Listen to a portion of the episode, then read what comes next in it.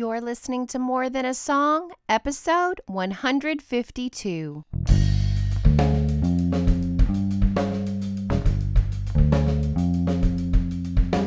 Hello, and welcome to this episode of More Than a Song. My name is Michelle Nezat, and this is the podcast dedicated to helping you discover the truth of Scripture hidden in today's popular Christian music.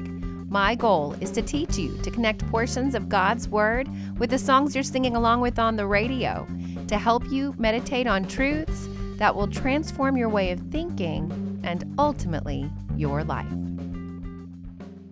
When approaching scripture, I prefer the method of exegesis. It's the exposition or explanation of a text based on a careful, objective analysis.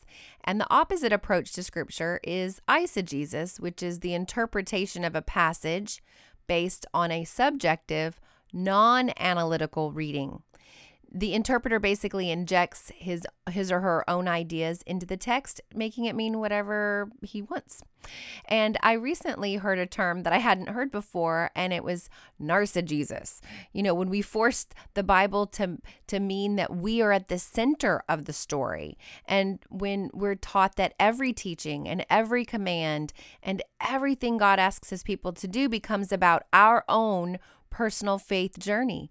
And that's what is known as narcissistic eisegesis. And so some clever person put the two words together and made up a new one, narcigesis. Uh, unfortunately, this way of thinking makes its way into our favorite songs too. And if we're not careful, we'll create a playlist of great songs that are all about us inviting God to bless what we're up to instead of what we talked about a couple of weeks ago, seeing God at work and joining him in his work. Now, what I love about this week's song, Revelation Song, besides the fact that uh, my listener, Cora, requested it, it's that it comes directly from Scripture and it focuses our attention squarely on God with no room in the picture for us. And what a glorious picture it is. Now, I'm going to link to the story behind the song in the show notes, and you can always find my show notes uh, at michellenezat.com. And if you're specifically looking for this week, michellenezat.com forward slash 152. And I encourage you to check it out because it's a great story. Revelation Song was actually written by Jennie Lee Riddle. And when she was first saved, she was inspired by a song to, uh, funny enough, to picture all of creation and the angels praising God. And she wanted to hear that too. She wanted to hear all of creation and the angels praising God and and through that song developed a desire. And uh, how cool is that that she was inspired by a song? And that's what we're doing here, you know? So we're getting inspired by a song. And so she had a desire to see all of creation worshiping God. And she says the songs being sung by the bride at that time, of course, the bride of, of Christ is the church. Uh, the songs being sung by the bride at that time were focusing on need. My heart longed to focus on something far greater than my need, knowing that all needs would be satisfied with just one glimpse of Him. Therefore, I asked the Holy Spirit to help me write a song that painted him, a song that the angels and creation were already singing, so that we could join in with one voice as one bride to one king. I love that. So, out of her desire came a prayer. And then the next step was God's word. In the article I read, it said that she immersed herself in scriptures from Ezekiel and Revelation. And then the Lord helped her paint what she was seeing into lyrics. So, out of her desire came a prayer, and out of that prayer came a desire to be immersed in God's word. And out of that came a song that sits to inspire us uh, to not only worship God, but head back to scripture for ourselves. I'm sure you've already heard it before. I'm sure you've sung it in your churches, but uh, before we move forward, let's take a moment and listen to a portion of Revelation song.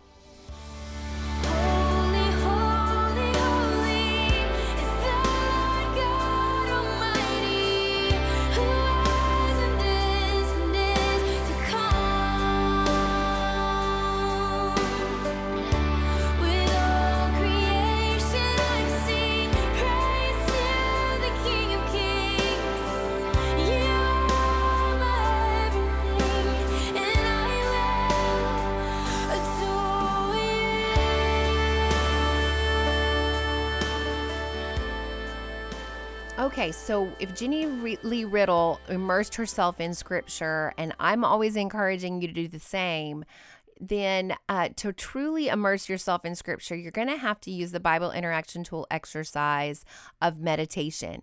Bible interaction tool exercises, or bites as I call them, are just simple habits that if you incorporate them into your time in God's Word, it can bring variety and excitement and hopefully encourage you to spend more time in God's Word and thus developing um, a relationship with the author himself. So when I mention the bite of meditation, I'm not talking new age mumbo jumbo. I'm just talking about slowing down and thinking about and pondering and considering the scripture that you're meditating on. Now, if you are a long term listener, you know that the word used in scripture in some places, translated meditate, can also mean to sing, which makes perfect sense because when you're singing, you're repeating and planting the words in your being and pondering them and filing them away. So, some people meditate through singing, uh, others meditate through journaling or even transcribing the scripture word for word all these things to slow down and think about and ponder. Now, others through art and sketching. If you're one of my artistic listeners, this week's scripture will give you much to ponder and potentially sketch out as a medium of meditation. So, the next bite is a perfect partner to meditation, and that is repetition. So, the scripture we're going to highlight today needs to be read through slowly and several times. It's very descriptive, but it doesn't describe something we're familiar with or have ever seen before. So, repetition will be your friend. Now, another partner Bible interaction tool exercise uh, that will aid you in repetition, and that is to listen to the word. Now, I use the YouVersion app on my phone, and the New Living Translation is the version that I prefer to listen to. It has an audio version built in for free. So once you read through everything a few times, listen to it again in the car or getting ready in the morning or even with your kids or your spouse or a friend. So just use the audio version as an opportunity to repetitively listen. Um, but I encourage you to read and listen because, again, it's so descriptive. Then the final bite I used this week was to listen to epic music while reading the scripture. Now, this may sound a little strange, but it's an epic scene in both Ezekiel and in Revelation. So I popped up on my epic soundtrack station on Pandora and read away. Now, I will say it got a little weird when Pirates of the Caribbean came on. so I just forwarded it to the next song. You know, Narnia and Gladiator soundtracks did the trick. It was a little bit, made a little bit more sense. But um, I will not have time today to read through all of the scripture, but that's okay because I want to inspire you to pick it up and read it for yourself. So we're going to start to get a glimpse in Ezekiel 1, and I want to save time to jump to Revelation 4 and 5. So Ezekiel 1 in verse 4 starts out, it says, As I looked, I saw a great storm coming from the north driving before it a huge cloud that flashed with lightning and shone with brilliant light. There was fire inside the cloud, and in the middle of the fire glowed something like gleaming amber. From the center of the cloud came four living beings that looked human, except that each had four faces and four wings. It goes on to describe a little bit more. I hope that gives you a glimpse and you kind of want to read the rest. But I Googled Ezekiel chapter 1 images to see what artists might have conjured up in their mind of this scene. And some of my favorites were of a giant fiery storm cloud with flashes of lightning rolling across the landscape. This is an epic scene. And so Ezekiel goes on to describe the living beings. And John repeats a similar description of these living beings at the throne in Revelation 4 and 5. And Ezekiel and John both go into great detail. And I, was reminded of a trailer that I saw for a new movie coming out called The Space Between Us. I'm not necessarily uh, promoting the movie, obviously, I haven't seen it, but it's about a boy born and raised on Mars who comes to Earth. And in the trailers that I've seen, he says, so many colors when he first arrives to Earth. And I meant I imagine life on the red planet, you know, doesn't provide didn't provide the colors that we take for granted every day. And another scene depicts this boy riding with a girl in a pickup truck and they pass a horse and rider and he like shrinks down and jump back jumps back and exclaims, "Whoa, what is that?" And, and to which she replies, "It's just a horse." You know, I feel like Ezekiel is is like whoa, what is that? When he sees what he calls the living beings. And one day in eternity, we'll just be saying, we'll just say, oh, it's, it's just a living, living being. Uh, only we won't call them that. You know, like Ezekiel and John call them living beings because they don't know what else to call them. But we're going to know their names. I mean, maybe they'll have cool names like hippopotamus or aardvark, or maybe they'll have common names like cat and dog. Either way, we won't have to describe them as someone who has never seen a being like that before. We will we will see them for ourselves. So, a couple of verses I want to pull out um, of Ezekiel. Verse 14 says, And the living beings darted to and fro like flashes of lightning. That's reflected in our song. You know, the scripture and, and in Revelation and our song all refer to flashes of lightning. So just picture it. Perhaps it is the movement of these living beings at the throne of God that are indeed these flashes of lightning. You, you see, Ezekiel's just ex- describing something with the words he knows how to, to describe with. In verse 24 of Ezekiel 1, it goes on, it says, As they flew, their wings sounded to me like waves crashing against the shore, or like the voice of the Almighty, or like the shouting of a mighty army. When they stopped, they let down their wings as they stood with wings lowered. A voice spoke from beyond the crystal surface above them. So once again, we see Ezekiel just struggling to discern in human terms what he is seeing or what he is experiencing. But if you just quickly read through this, instead of taking time to meditate on it, you won't stop to imagine the sound of waves crashing against the shore or the shouting of a mighty army. That's the sound they make when they move. Just picture it. And it says, above this surface was something that looked like a throne made of blue lapis lazuli. Now, that is a, I looked that up also because I'm not super familiar with blue lapis lazuli, but if you look it up, it is a brilliant cobalt blue. This throne is glorious. And on this throne, high above, was a figure whose appearance resembled a man. From what appeared to be his waist up, he looked like gleaming amber, flickering like a fire. And from his waist down, he looked like a burning flame, shining with splendor. All around him was a glowing halo like a rainbow shining in the clouds on a rainy day. This is what the glory of the Lord looked like to me. When I saw it, I fell face down on the ground and I heard someone's voice speaking to me. Again, it was so hard for Ezekiel to put everything into words. This is what the glory of the Lord looked like to me. And what was his response? He fell face down on the ground. And when we jump to spend time in Revelation 4 and 5, we see John describing this throne of God as brilliant like gemstones. And Revelation 4 5 says it like our song From the throne came flashes of lightning and rumbles of thunder. From what Ezekiel describes, this was the result of the movement of the living beings. And it's in Revelation 4 8 that we discover it's the beings that keep on saying, Holy, holy, holy is the Lord God, the Almighty, the one who was, who is, and who is still to come. And we see in Revelation 4 that God's throne is surrounded by 24 crowned elders. And whenever the beings give glory and thanks to God, those elders respond just like Ezekiel did. They fall down and worship the one sitting on the throne. It says, whenever the living beings, in verse 9 of chapter 4 of Revelation, whenever the living beings give glory and honor and thanks to the one sitting on the throne, the one who lives forever and ever. The 24 elders fall down and worship the one sitting on the throne, the one who lives forever and ever. And they lay their crowns before the throne and say, Well, before we get to what they say, I just want to point out they lay down their crowns, their glory, their honor. They lay all of that down in the presence of a holy God.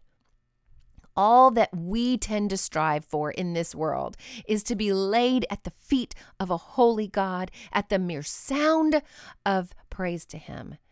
And then they add their own praise. You are worthy, O Lord our God, to receive glory and honor and power, for you created all things, and they exist because you created what you pleased. And then in Revelation 5, we see a scroll that is sealed, and there's no one worthy to open the scroll until they call forth the Lamb. And the Lamb was worthy.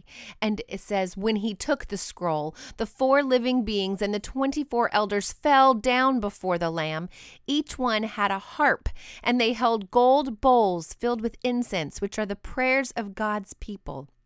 And they sang a new song with these words You are worthy to take the scroll and break its seals and open it, for you were slaughtered, and your blood has ransomed people for God from every tribe and language and people and nation. And you have caused them to become a kingdom of priests for our God, and they will reign on the earth.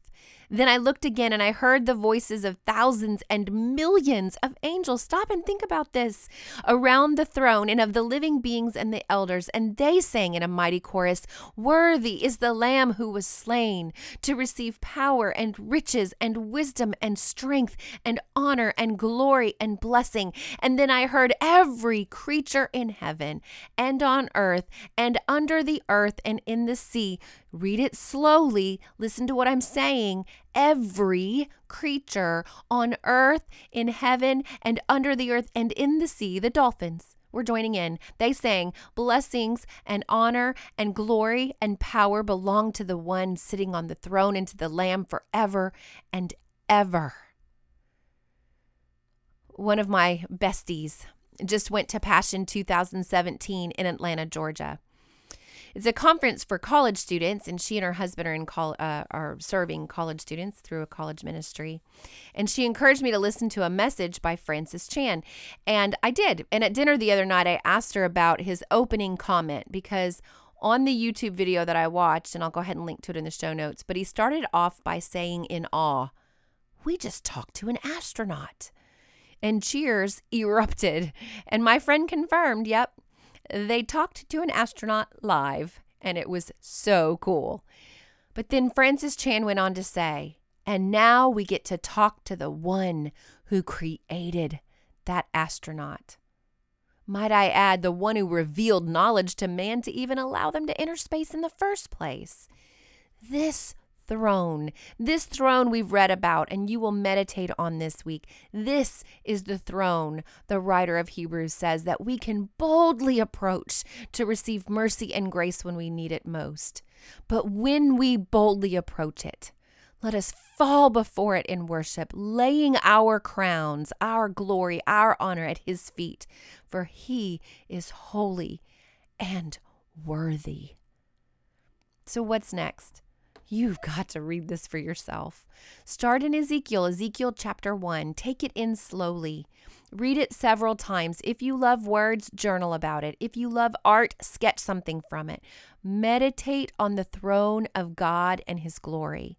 Then head over to Revelation 4 and 5 and do the same. Throughout the week, keep reading or listening to the text. Take your eyes off yourself this week. Take your eyes off your circumstances, your need. Fix your eyes on the lamb that was slain. And then put on Revelation song and join all of creation in singing praise to our God. And then while you're in God's Word this week, let me know how you're doing. Uh, you can email me directly, Michelle at michellenezat.com. You can hop on Twitter or Facebook and let's talk about what you're learning.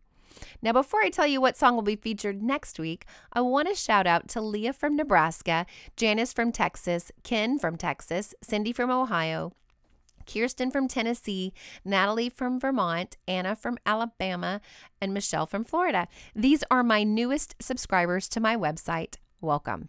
Now, the benefit of subscribing is that I will email you once a week. And in that email, you'll get a weekly memory verse resource to display on your smartphone, tablet, desktop. You can even print it out.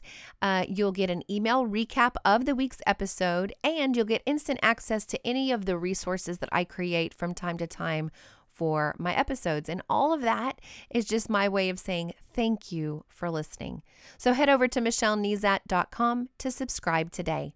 Now, don't miss an episode of my podcast. You can subs- subscribe directly in iTunes, easy for me to say. While you're there, please leave me a written review and a star rating.